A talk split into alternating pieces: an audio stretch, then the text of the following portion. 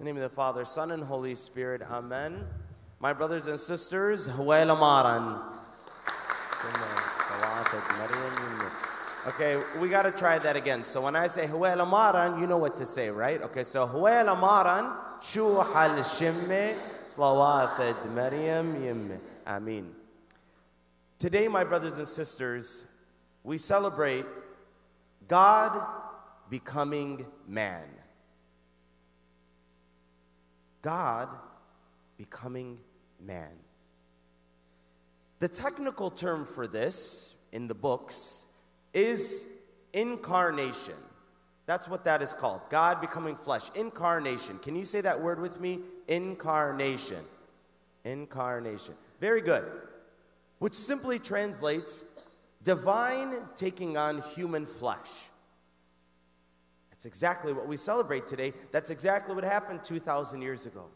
God left his glorious throne in heaven and became a tiny little baby, a, a, a weak, vulnerable little baby, dependent on, on his creatures.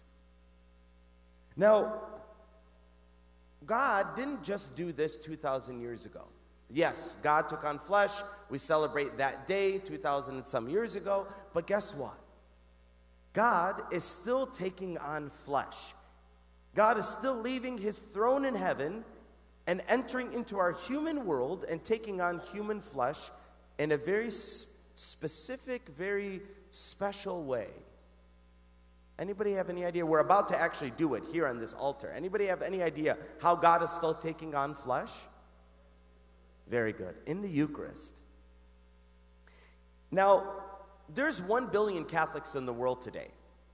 And studies show that only 20%, or actually less than 20% of Catholics today, believe that that piece of bread is actually really the body of Jesus.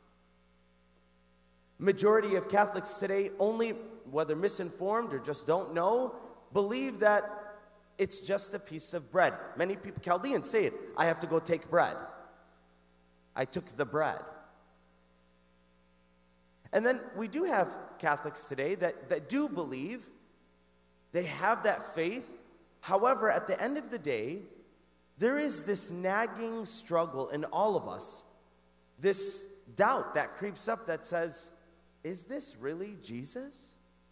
Is this really truly God's flesh, the flesh of Jesus Christ?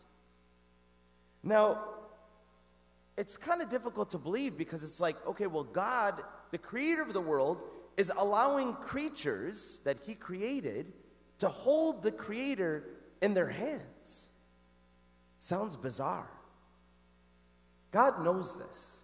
God knows that this is not an easy teaching, that this can be difficult. It was difficult for those who were walking with Jesus. Many walked away from Jesus at the time when they heard this teaching. And many of us still struggle with it. And believe it or not, God has given us amazing signs over the years to help us in our faith. God knows that we need to see. We're, sometimes we're like Thomas. We need to see, we need to touch. And so God has given that to us. In the 8th century, in the city of Lanciano, Italy, there was a priest, a monk, celebrating Mass. And maybe you can relate to him that as he was celebrating Mass, he was doubting and he was thinking to himself, how can this really actually be Jesus?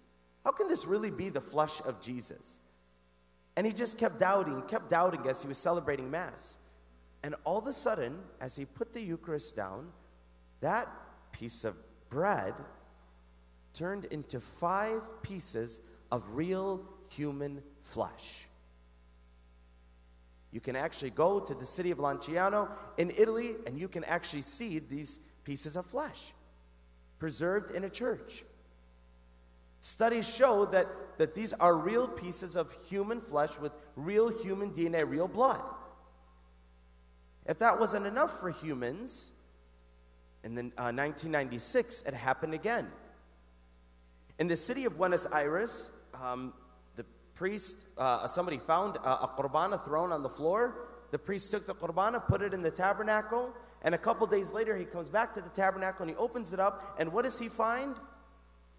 They find this piece of bread turned to real pieces of human flesh.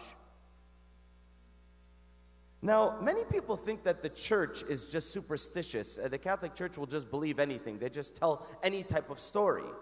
Uh, oh, my statue is crying. Oh, now a thousand people go run to the house, right? No, no.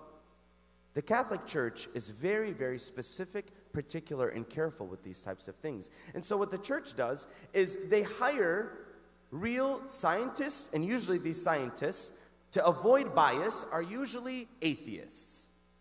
Atheists lawyers, doctors, all atheists who don't actually know what's really going on. When they did the studies in 1996, and when they compared these studies to the studies in the city of Lanciano, that miracle, they found this. They were both connected to the same person. The same person. And what these studies show about both of these pieces of flesh is that it's real human flesh with real human DNA, AB blood type. So now you know what Jesus' blood type is AB, okay? From the muscle, these pieces of flesh are from the muscle of the heart that give the heart its beat, that give the heart life. Sacred Heart of Jesus, we're receiving. This person actually dates back to 2,000 and some years ago from the Middle East. That's what science showed. My brothers and sisters, God gives us proof of Himself. There's proof everywhere, but that's up to you and I whether or not that proof is going to be enough. God is trying to prove it to us that He is alive, that He is real, because He wants a response from us. Why would God do this, though? I mean, it's bizarre. Why would God take on human flesh 2,000 years ago and now is still taking on flesh today in the Eucharist? What is He doing all of this for? He's doing it because He wants to save us. He wants to save us from sin. He wants to save us from the devil. You and I, every single day, are fighting a real battle with evil. And God knows that. God will go to every and any extreme to save us, to rescue us from the hands of our enemies, who is the devil. And if you don't believe in the devil, all you got to do is go on social media today. you know what I'm talking about. And so, in the Eucharist, my brothers and sisters, Jesus makes it very clear in the gospel. He says in John 6, he says, If you do not eat my flesh and drink my blood, you have no life within you. You have no part in me. You do not abide in me. But if we do receive the Eucharist, this is what we'll receive. What we'll receive is what we heard actually in the first reading, Isaiah. He's prophesying about this child who's, who's going to be God entering into this world, and he's going to save the world, and this is what he's going to be. He gives him four titles Jesus, it's the same God, the same baby that was born into the world, the same Jesus entering into the Eucharist, wants to be this for us. He's called first Wonderful Counselor. When we go to the Eucharist, my brothers and sisters, Jesus wants to be a counselor for us. I don't know about you guys, but I need a counselor all, all the time. All the time. Nothing wrong with getting a counselor, a therapist.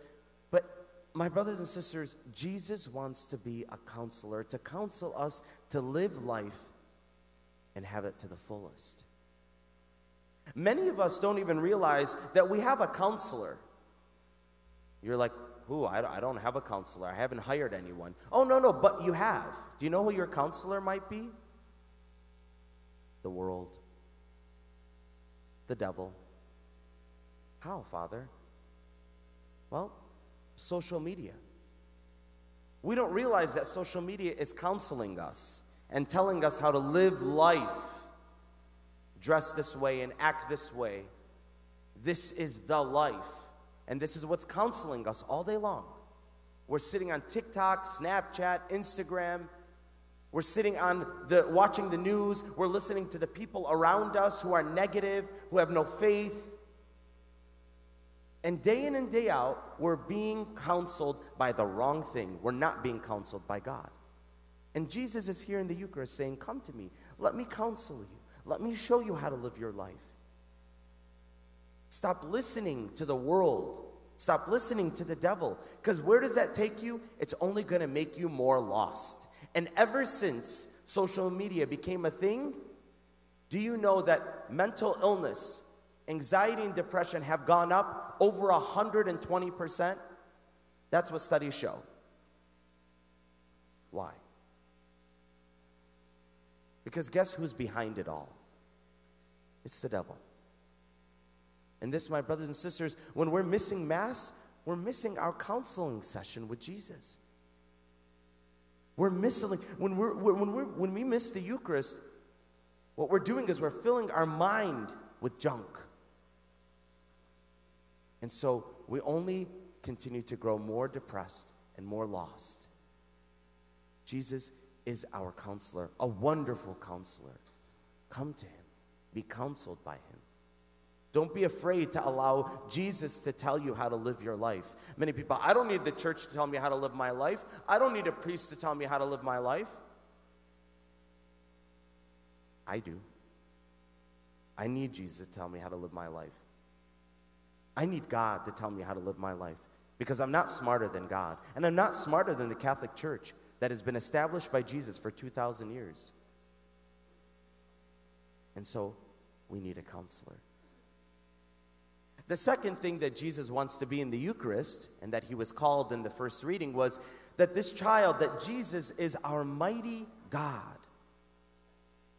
Guys, just like, just like we heard in, in those two stories that this is really truly the flesh of Jesus, if this really is the flesh of Jesus, then when I receive the flesh of Jesus, his flesh enters my flesh.